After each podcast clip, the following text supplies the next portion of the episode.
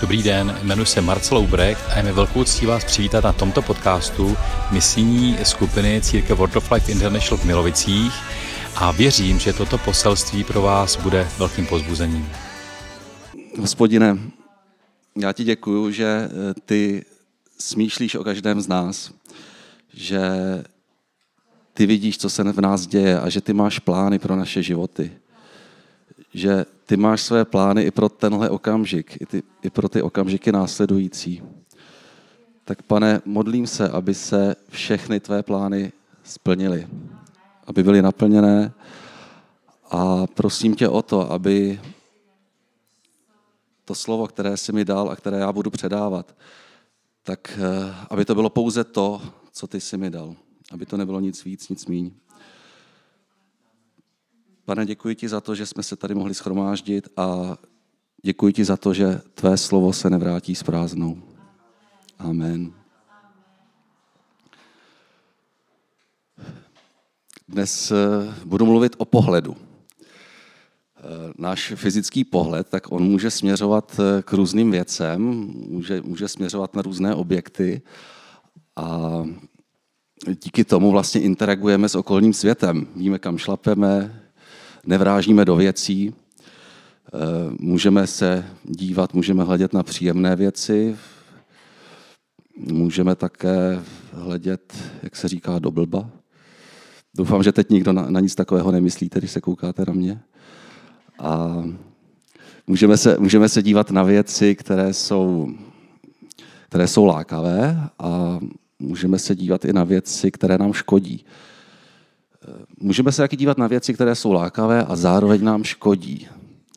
Kdybyste nevěděli, tak eh, třeba na internetu je takových věcí mnoho. Ale jsou i věci, je i pohled, který nás může zabít. Vzpomeňte si třeba na Lotovu ženu ve starém zákoně. Když se eh, zprotivila příkazu Boha, nebo neposlechla ho, a ohlédla se a uviděla zkázu Sodomy a Gomory. V tu chvíli zemřela. Proměnila se v solný sloup. Byl to jediný pohled.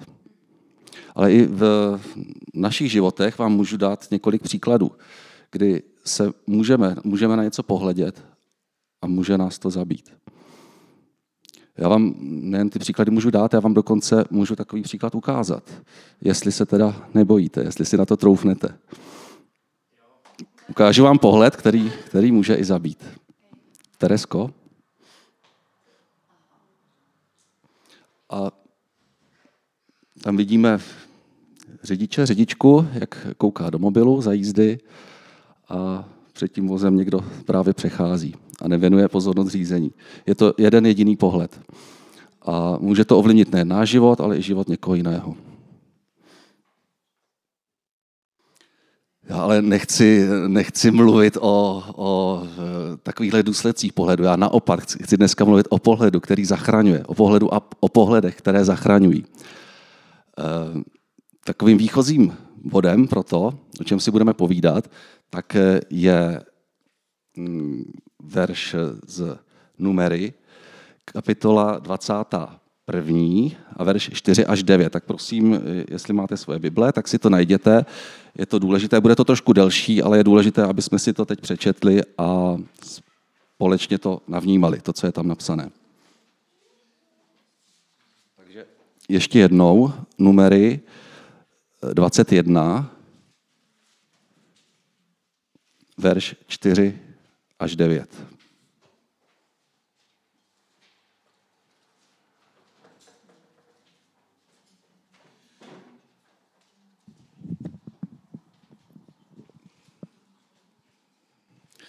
píše se tam. Pak vyrazili z hory Hóru směrem k Rákosovému moři, aby obešli Edomskou zemi. Lid se stal cestou netrpělivý. Lid mluvil proti Bohu a proti Mojžíšovi. Proč jste nás vyvedli z Egypta? Abychom zemřeli v pustině? Vždyť tu není chléb ani voda. Znechutili jsme si tuto mizernou stravu. Hospodin poslal na lid ohnivé hady a ti lid kousali. Mnoho lidu z Izraele pomřelo. Lid přišel k Mojžíšovi a řekl, Zřešili jsme, když jsme mluvili proti hospodinu a proti tobě. Modli se k hospodinu, aby od nás ty hady odstranil. Mojžíš se zalit modlil. Hospodin řekl Mojžíšovi, udělej si ohnivého hada a umísti ho na korouhev. I stane se, že každý, kdo je kousnut, když se na něj podívá, zůstane naživu. Mojžíš udělal bronzového hada a umístil ho na korouhev. I stalo se, když had někoho uštkl a ten se podíval na bronzového hada, že zůstal naživu.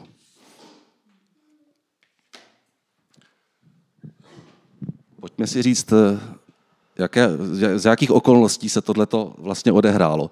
Eh, jsme, je po exodu, kdy Izraelité putují pouští, putují uh, tou pustinou a my víme, že putovali 40 let a tohle už se blíží, už je to ke konci jejich putování, už se, to, už se blíží ten čas, kdy dojdou do zaslíbené země, už jsou opravdu jenom kousek od toho. A v předchozí kapitole, kdybyste se na to podívali, tak tam se dočte, dočtete, jak Bůh s Izraelcům žehnal, jak jim pomáhal. Že díky němu eh, mohli porazit Kénánce. A oni si to velmi dobře uvědomovali, že to bylo pouze díky hospodinu.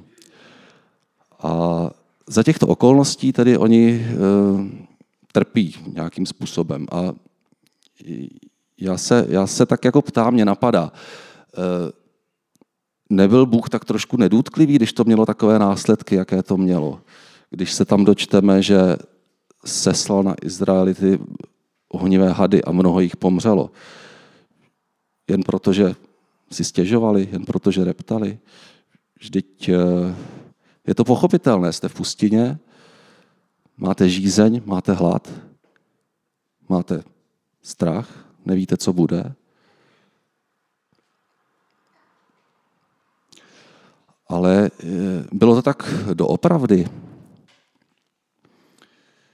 Totiž, eh, když byste četli tohleto období toho putování, tak eh, se nikde nedočtete a nikde nenajdete jedinou zmínku o tom, že by kdokoliv z Izraelců zemřel hlady nebo žízní. Nic takového se nestalo. Naopak, je tam, je tam spousta zmínek o tom, jak Bůh eh, s nimi jedná, jak Bůh s tím národem jedná, jak je vede, jak je fyzicky s nimi přítomný, fyzicky je vede v podobě oblaku. Eh, jak když mají hlad, tak jim dává manu, když mají žízeň, tak eh, promění nechutnou vodu, která se nedá pít ve studni, tak ji promění v pitnou vodu. Když je potřeba, tak jim vydá vodu i ze skály, aby se mohli napít. Eh, tady v tom textu, který jsme si četli, tak tam se píše, znechutili jsme si tuto mizernou stravu. Bůh jim dává manu, která se popisuje, že chutná jako koláče s medem. Eh, ano, když je, když je to každý den, možná to může být jako trošičku, trošičku otravný, ale mm, uvědomme si, že tam eh, ty Izraelci měli sebou i dobytek. Jo? Nebylo to tak, že by jako nikdy nemohli, neměli maso. Dokonce, když, eh, když toužili po mase, tak Bůh jim seslal křepelky. Že, měli jich takovou hojnost, že nevěděli, co s nimi. Takže jak to tedy bylo doopravdy? Pojďme se podívat teď na Nehemiáše, devátou kapitolu, verš 19 až 21.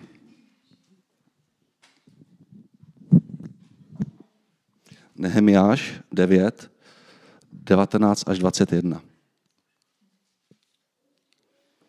A máme to tady i vlastně na, eh, na obrazovce. Ty ve svém mnohem slitování si je v pustině neopustil Ve dne od nich neodstupoval oblakový sloup, aby je vedl po cestě, ani v noci ohnivý sloup, kterým osvěcoval cestu, po níž měli jít. Dával si jim svého dobrého ducha, aby je přiváděl k porozumění. Jejich ústům si neodepřel svou manu a na jejich žízeň si jim dával vodu. 40 let si o ně pečoval v pustině. Neměli nedostatek. Jejich pláště se neobnosily, jejich nohy neopuchly. Vidíme tam, že Bůh tam myslí i na takové detaily, jako je jejich oblečení, jako je jejich obutí. Takže jak to tedy bylo? Vypadá to, že, eh, že to, eh, to reptání, které tam je, tak nebylo způsobeno těmi, těmi fyzickými okolnosti, okolnostmi, které je tam obklopovaly. Vypadá to, že oni byli malomyslní, že si pouze říkali, co by kdyby. Jsme v pustině. Ano, může se to stát, že zítra, pozítří, že za týden nebudeme mít vodu. Co bude za měsíc? Co když dojdeme na místo, kde ta voda nebude, kde nebude co jíst? Co když mána přestane padat z nebe? A byly to takovéhle pochyby, které ale neměly s tou každodenní realitou nic společného, protože oni zapomněli. Oni zapomněli na to, jak se Bůh o ně celou dobu staral.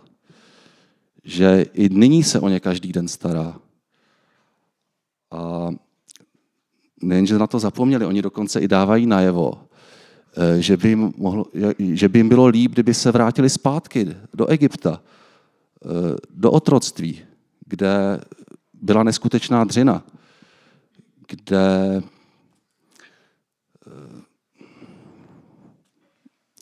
vlastně i, pokud si na to vzpomínáte, tak i jejich novorozenci tam byli zabíjeni, protože faraonovi se zdálo, že už jich je nějak moc, tak nechal zabíjet eh, novorozence Izraelitů.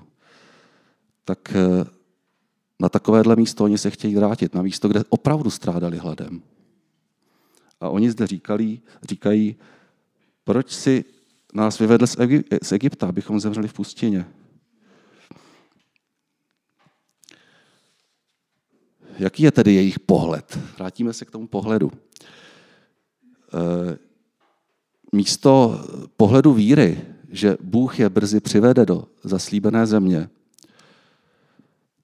tak eh, se ohlíží a říkají, tam nám bylo líp, ty se o nás nepostaráš. Přestože Bůh to udělal už tolikrát. Je to pohled obav, pohled strachu, pohled malomyslnosti.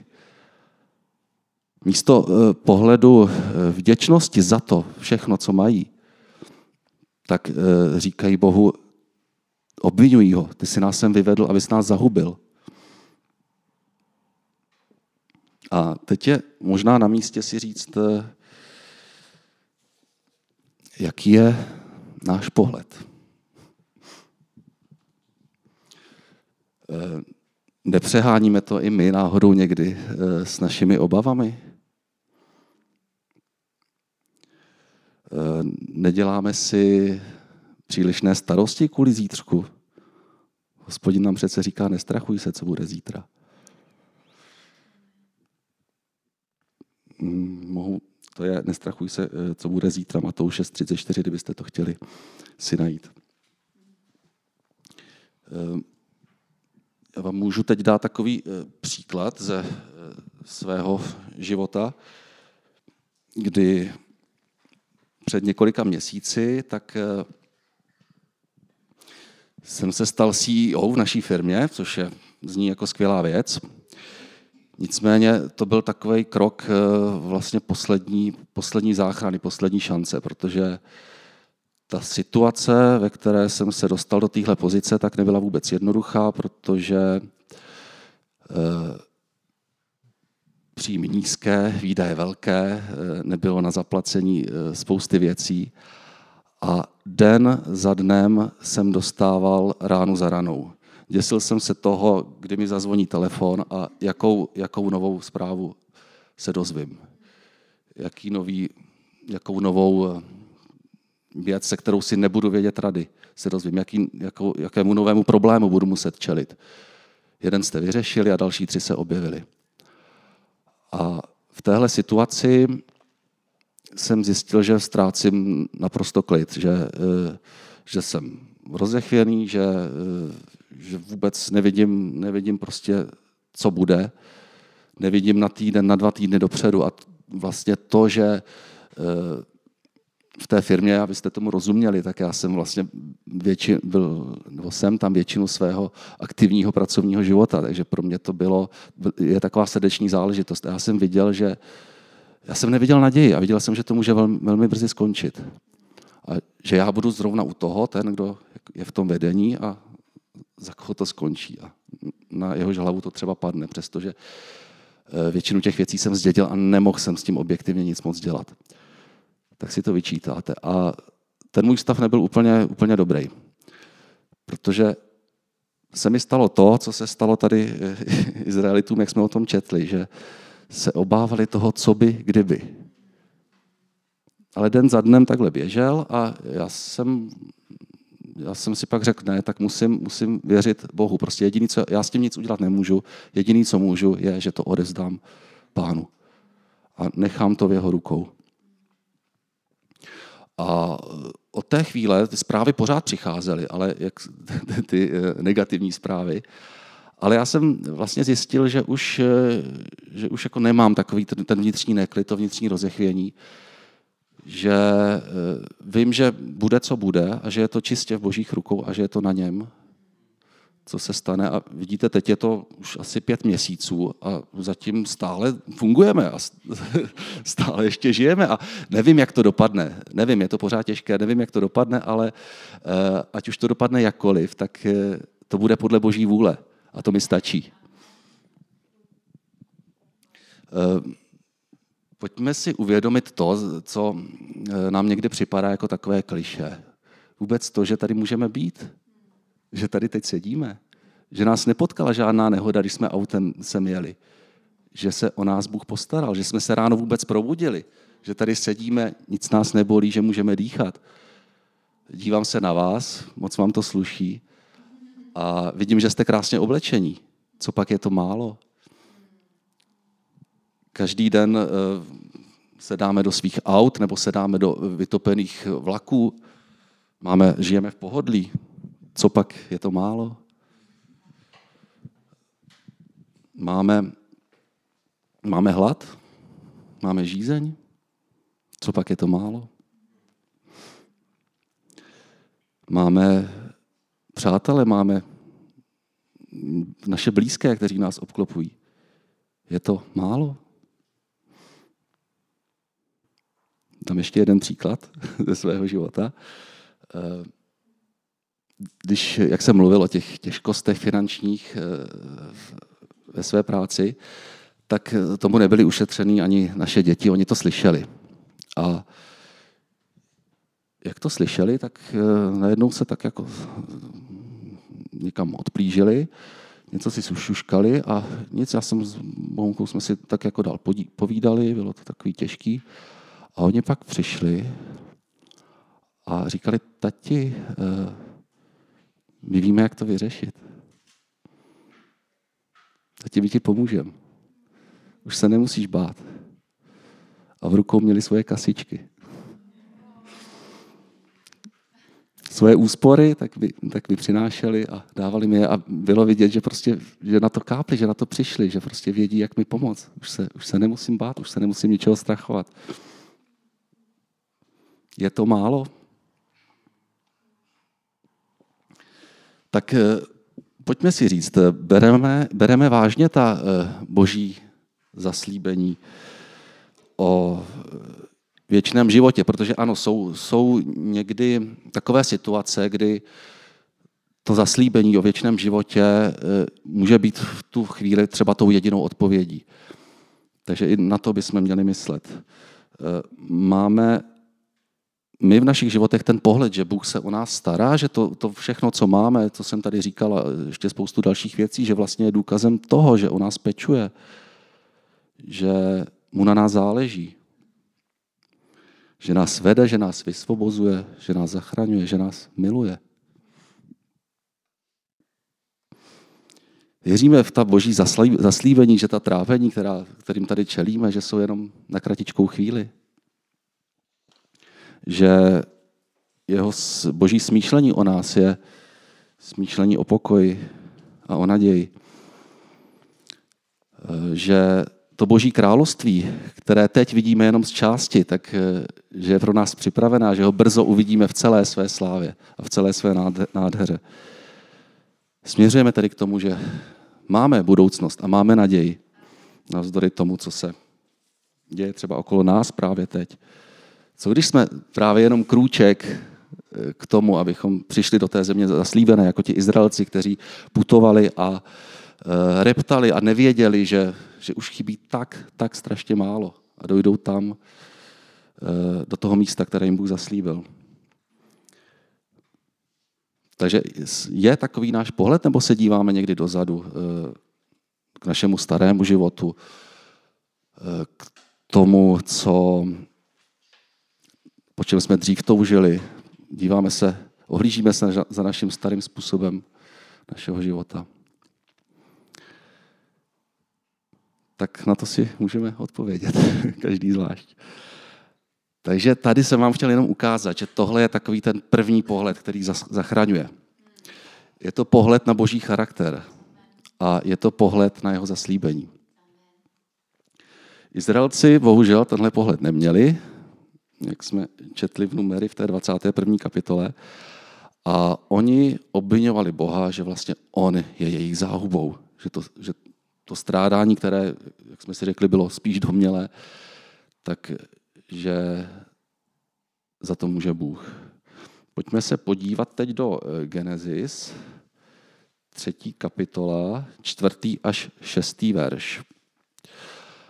A ono je to vlastně stále to samé, to samé dokola. Ocitáme se tam v ráji, v Edenu a e, stojíme právě úplně na počátku toho, kdy hřích vstoupil do světa. Had ženě řekl, jistě nezemřete, neboť Bůh ví, že v den, kdy z něho budete jíst, se vaši oči otevřou a budete jako Bůh, budete znát dobré a zlé. Žena viděla, že je to strom dobrý k jídlu a lákavý pro oči, strom žádoucí pro získání moudrosti. Žena vidí něco, co, co je velmi lákavé a něco, co jí Bůh odpírá, něco, co jí Bůh nechce dát. Jak je to podobné tomu, co se, eh, tomu pohledu, který eh, mají tady ti Izraelci? Eh, on nám, Bůh nám upírá dobré věci. A tak vlastně jako tady v Edenu Eva, tak i v tom našem příběhu Izraelité opět uvěří tomu našeptávání, tomu našeptávání toho hada. A teď si můžeme říct, eh, co kdyby Bůh nezasáhl, co kdyby to nechal tak, kdyby, kdyby prostě neseslal ty ohnivé hady, o kterých si pak ještě něco řekneme. Tak eh, vlastně ta malomyslnost mezi tím lidem, pokud teď zachvátila jenom některé z nich, když čteme, že jich bylo mnoho, ale nebyli to jistě všichni, tak ta by se šířila dál, ta by zachvátila celý národ. A bez víry, bez Boha, bez naděje nepřežijete. Pokud toužili vrátit se zpátky do Egypta a udělali by to, jak myslíte, že by to dopadlo? Oni eh, během toho svého putování tak se střetávali s různými národy a vedli s nimi tuhé boje. Ty by si je tak rádi teď podali. A myslím si, že by z nich mnoho nezbylo. A pokud by se někomu, někomu podařilo do toho Egypta dojít, co tam by je asi čekalo? Víme, za jakých okolností odcházeli, jak egyptiani usilovali o jejich život, jak je chtěli zahubit. Myslím si, že tohle by znamenalo konec izraelského národa kdyby Bůh nezasáhl, kdyby nic neudělal. A tady v té situaci eh, Bůh naštěstí něco udělal, takže už vidíme, že jakoby se to obrací k tomu, že to, co třeba i mně se zdálo na počátku, jakože Bůh tady projevuje trošku svou krutost, když to tak řeknu, tak najednou tam vidíme, že v tom je obrovská láska a požehnání ve skutečnosti. Eh, a představuju si to tak, že pokud ti Izraelci takhle reptali a trvalo to nějakou dobu, tak Bůh si asi řekl, asi si mohl říct tohle. Eh, takže vy tedy nechcete, abych eh, já to byl, kdo bude řídit vaše životy. Vy chcete, aby to byl had. Vy chcete naslouchat tomu našeptávání hada, tomu našeptávání ďábla. A chcete se podávat jemu. Chcete, aby on to byl, kdo bude rozhodovat o vašem životě a o vaší smrti? Dávám tedy to, po čem toužíte. A dal jim to. Dávám ohnivé hady, kteří vás budou kousat, jejich jed se bude šířit vašimi žilami. A tak se i stalo.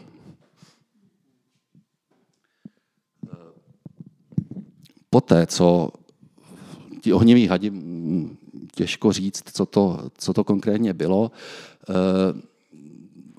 dá se, dá se předpokládat, že to byli hadi, kteří byli buď ohniví jako kvůli tomu, že měli eh, takovou barvu červenou, ale spíš to bude i kvůli těm jejich kousancům a kvůli tomu jedu, který, eh, který asi nesnesitelně pálil jako oheň.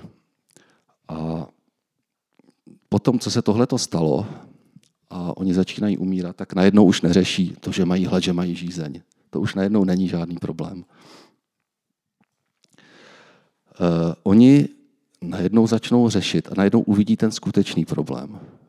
Oni uvidí, že zřešili, protože v numery, jak jsme si četli na začátku, v té 21. kapitole, eh, je napsáno, že je to vede k pokání. Oni se vrátí, jdou za Mojžíšem, přijdou k Mojžíšovi a, a říkají mu, teď vidíme, že jsme zřešili proti tobě a proti hospodinu.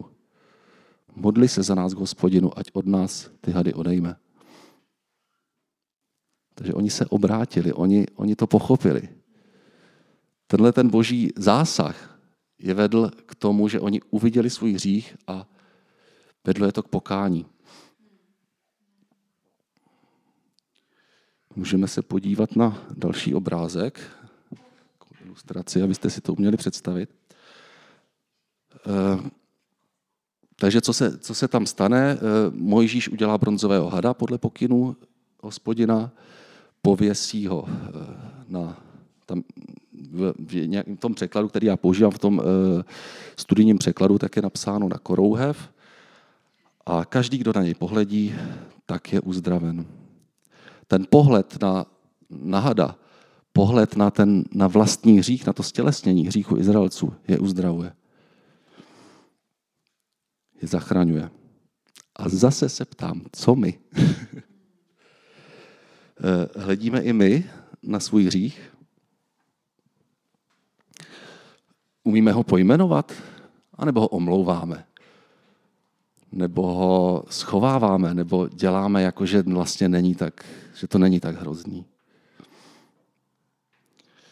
Protože jestli některé věci, které nejsou v souladu s božím slovem, nevyznáváme, tak to vede k tomu, že naše srdce se zatvrdí.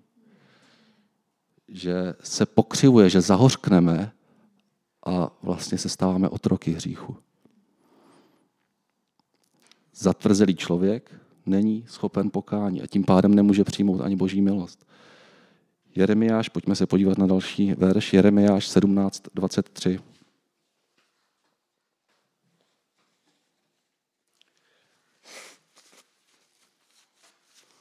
Zase máme to tady na obrazovce. Jeremiáš 17.23. Avšak neposlouchali a nenakláněli své ucho, ale zatvrdili svou šíji aby neposlouchali a nepřijímali kázeň. Zatvrzený člověk neslyší, nemůže přijít k pokání.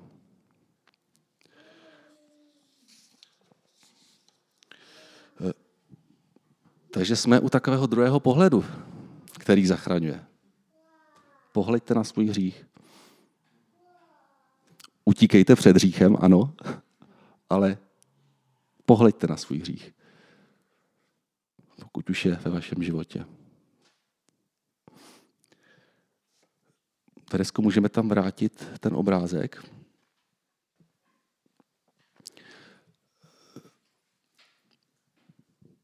Jak jsem říkal, tak v tom studijním překladu, který se nejvíc eh, přibližuje tomu originálu, tak eh, to, na co je ten bronzový had eh, pověšen, tak to nazývají jako korouhev, což je taková pomůcka, na který se zavěšují prapory a to předpokládá, že tam je nějaký kůl a pak je tam příčné ráhno. Eh, je jasný, kam vás chci navést. Asi vidíte, vidíte tam ten tvar eh, toho kříže, protože někdo by si mohl říct, ano, tak já se dívám na věc, já se dívám na věc a ta věc mě uzdravuje. Není to modla? Ne, to, to Bůh uzdravuje. A tady jde o předzvěst toho, co se má stát, co má teprve přijít. Pojďme se podívat na Janovo evangelium, třetí kapitola, verš 14 až 15. Tam to máme. Jan 3. kapitola 14 až 15. A jako Mojžíš vyvýšil hada v pustině, tak musí být vyvýšen syn člověka, aby každý, kdo v něho věří, měl život věčný. Takže tak jako eh, ten had, symbol hříchu Izraelitů, byl pověšen na korouhev, tak eh, musel být Ježíš Kristus ukřižován. Byl Ježíš Kristus ukřižován jakožto stělesnění právě těch našich hříchů. Pojďme se podívat ještě na eh, do 2. Korinským 5, 21.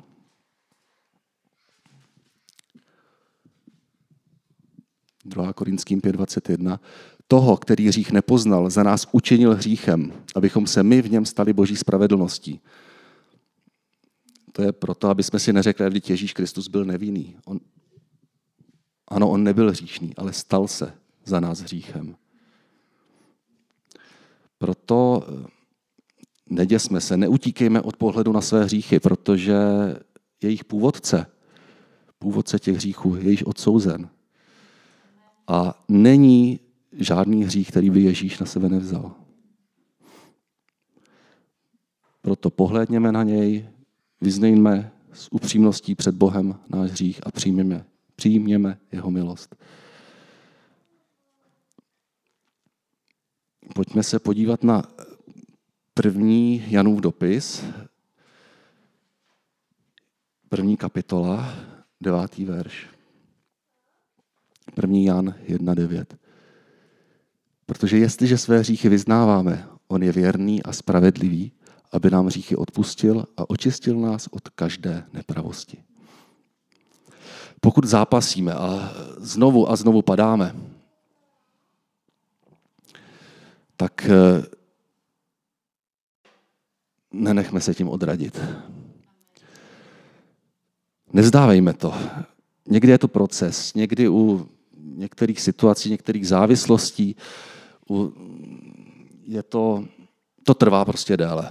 Některý, některé vzorce chování v sobě máme tak zakořeněné, že to není tak snadné to hned, hned se změnit, ale vždycky řekl bych tomu to, že raději eh, budu znovu upřímně a na kolenou vyznávat hřích, o kterém vím, že v něm opětovně selhávám, než abych jedinkrát sejmul z kříže, abych ten hřích jedinkrát z toho kříže sejmul, abych dělal jako, že není. Abych se ho snažil schovat před sebou nebo před Bohem. A alespoň vím díky tomu, jak, jak jsem slabý, jak jsem závislý na boží milosti, jak zvláštní spravedlnosti nedokážu vůbec nic. Ale ještě k tomu musím jednu věc doplnit.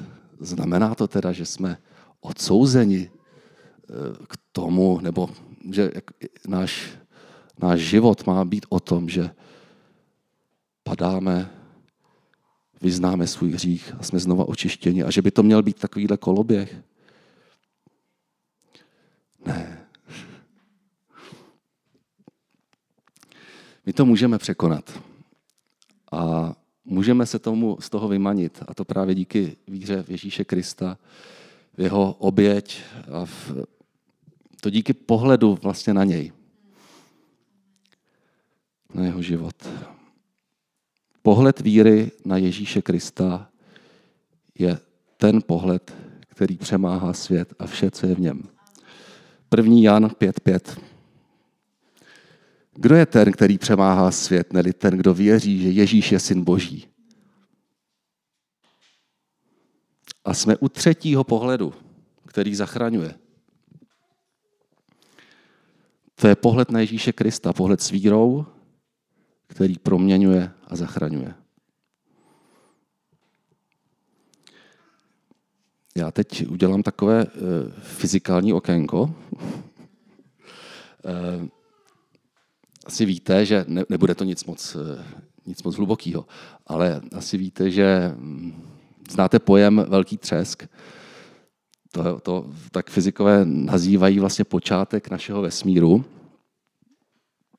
a při kterém eh, eh, později, naš, počátek našeho vesmíru a později se v tomto vesmíru vyvinul život. A já bych eh, řekl, že takový velký třesk se odehrál právě na kříži. Vždyť i tam je to začátek něčeho nového, začátek nové smlouvy, ze které vzejde život. Věčný život. Na kříži se stalo mnoho věcí, střetlo se tam mnoho věcí. To je ten, ten třesk, jak já, já to vnímám. A pojďme se na některé z nich podívat, co tam, co tam o sebe vlastně třesklo. Na kříži se potkává hřích v podobě. Můžeme, můžeme tady, když jsme se o tom se dívali na ten obrázek, tam to byl had, ve kterém byl stělesněný hřích, tady je to uh, hřích, uh, tady jsou to hříchy, které na sebe vzal Ježíš Kristus, který ale sám byl nevinný. Takže máme tady hřích a nevinnost. Máme tady ponížení, naprosté ponížení člověka, naprosté ponížení Ježíše ale zároveň jeho vyvýšení. A to už, ať už fyzické vyvýšení, ale především to vyvýšení před Bohem a před lidmi. Máme tam pád a zároveň vykoupení.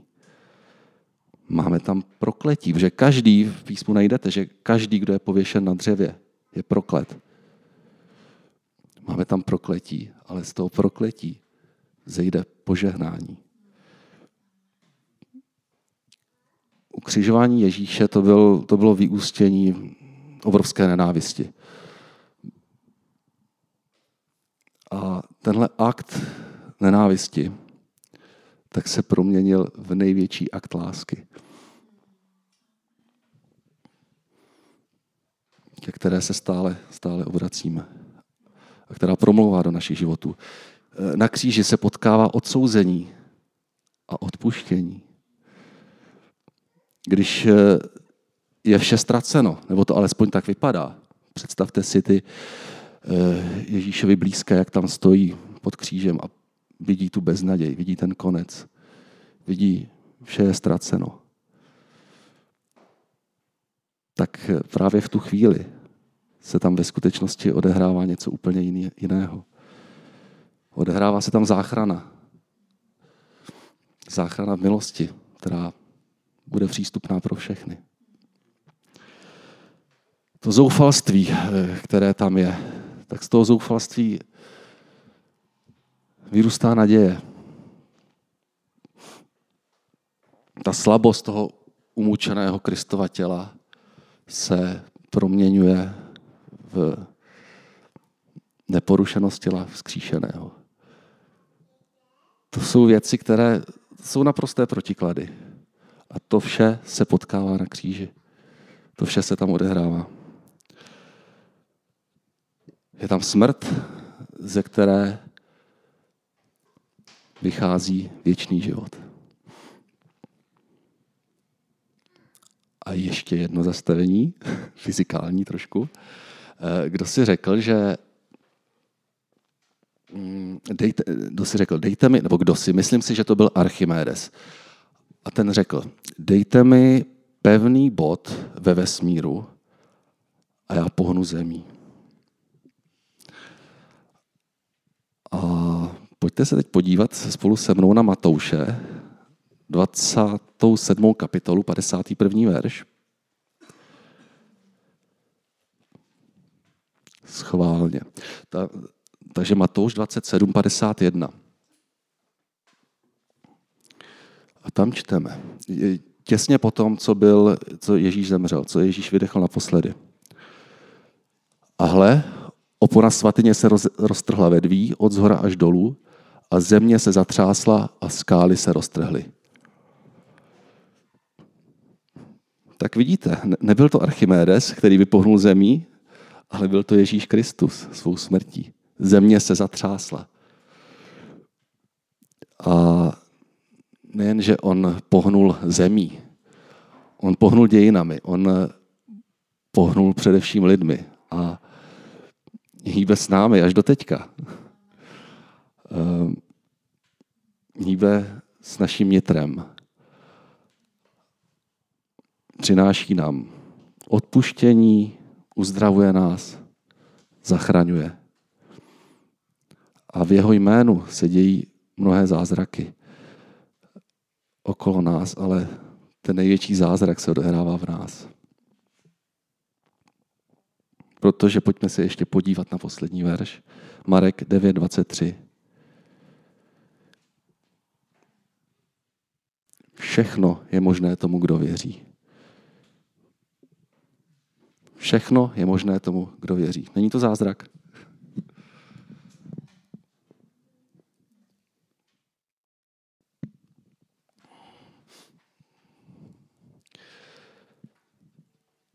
Hospodine, děkuji ti za to, že nám ukazuješ svoje slovo. Děkuji ti za to, že ty jsi s námi vždy a za všech okolností, když to třeba zrovna nevidíme a nevnímáme. Děkuji ti za to, že nám říkáš, na co máme upírat náš pohled, abychom byli zachráněni. Je to tvůj charakter, který se nemění, který je stálý, který je tu, který je tu od začátku světa až do konce. Že ty jsi alfa a omega, že na tebe je spolehnutí. Děkuji ti za to, že, je to, že jsou to tvá zaslíbení, na která, máme, na která máme upírat náš pohled. Protože ta nezmizí z tohohle světa. Ta zůstanou. Kdyby vše pominulo, tak tvé slovo, pane, vždycky zůstane. Protože je pevné a neměné. Děkujeme ti za to, že nám ukazuješ, eh, že nemáme utíkat před svým hříchem, že se ho nemusíme bát, že ho máme vyznávat, protože ty už jsi zvítězil. Už je dokonáno. Tak prosím, dej, abychom měli tu odvahu na naše pochybení se podívat, podívat se přímo na naše hříchy, abychom si uvědomovali, že si to ty, pane, kdo nám přináší milost. A že díky tomuhle pohledu můžeme být zachráněni, protože tento pohled nás vede k pokání. A tento pohled nás vede k tvé milosti. Pane, děkujem ti za to, že jsi obětoval svého syna. Že na kříži se odehrálo tolik věcí, které nám berou dech. A i když tomu nemusíme úplně rozumět, pane, tak děkujem ti za to, že to, co mělo být vykonáno proto, abychom my byli zachráněni, tak vykonáno bylo. Pane, děkujem ti za to, že nám stačí tak málo, že nám stačí pohled ve víře na Ježíšovu oběť, až jsme zachráněni. Pane, děkuji ti za to, že ty právě teď a právě tady jednáš, pane, že ty procházíš myslí každého z nás a že nás vyzýváš k tomu, abychom tohle slovo vzali vážně. Abychom jej přijali do našeho života. A pane, prosím, pokud, pokud eh, tvé slovo je o tom, abychom, abychom se ti odevzdali, a my víme, pane, že to slovo, že tvé slovo o tom je, tak dej, ať to slyšíme, pane. Ať se pozvedneme a ať jdeme za tebou. Ty nám dáváš naději, ty nám dáváš budoucnost, pane. Ty nám dáváš věčný život.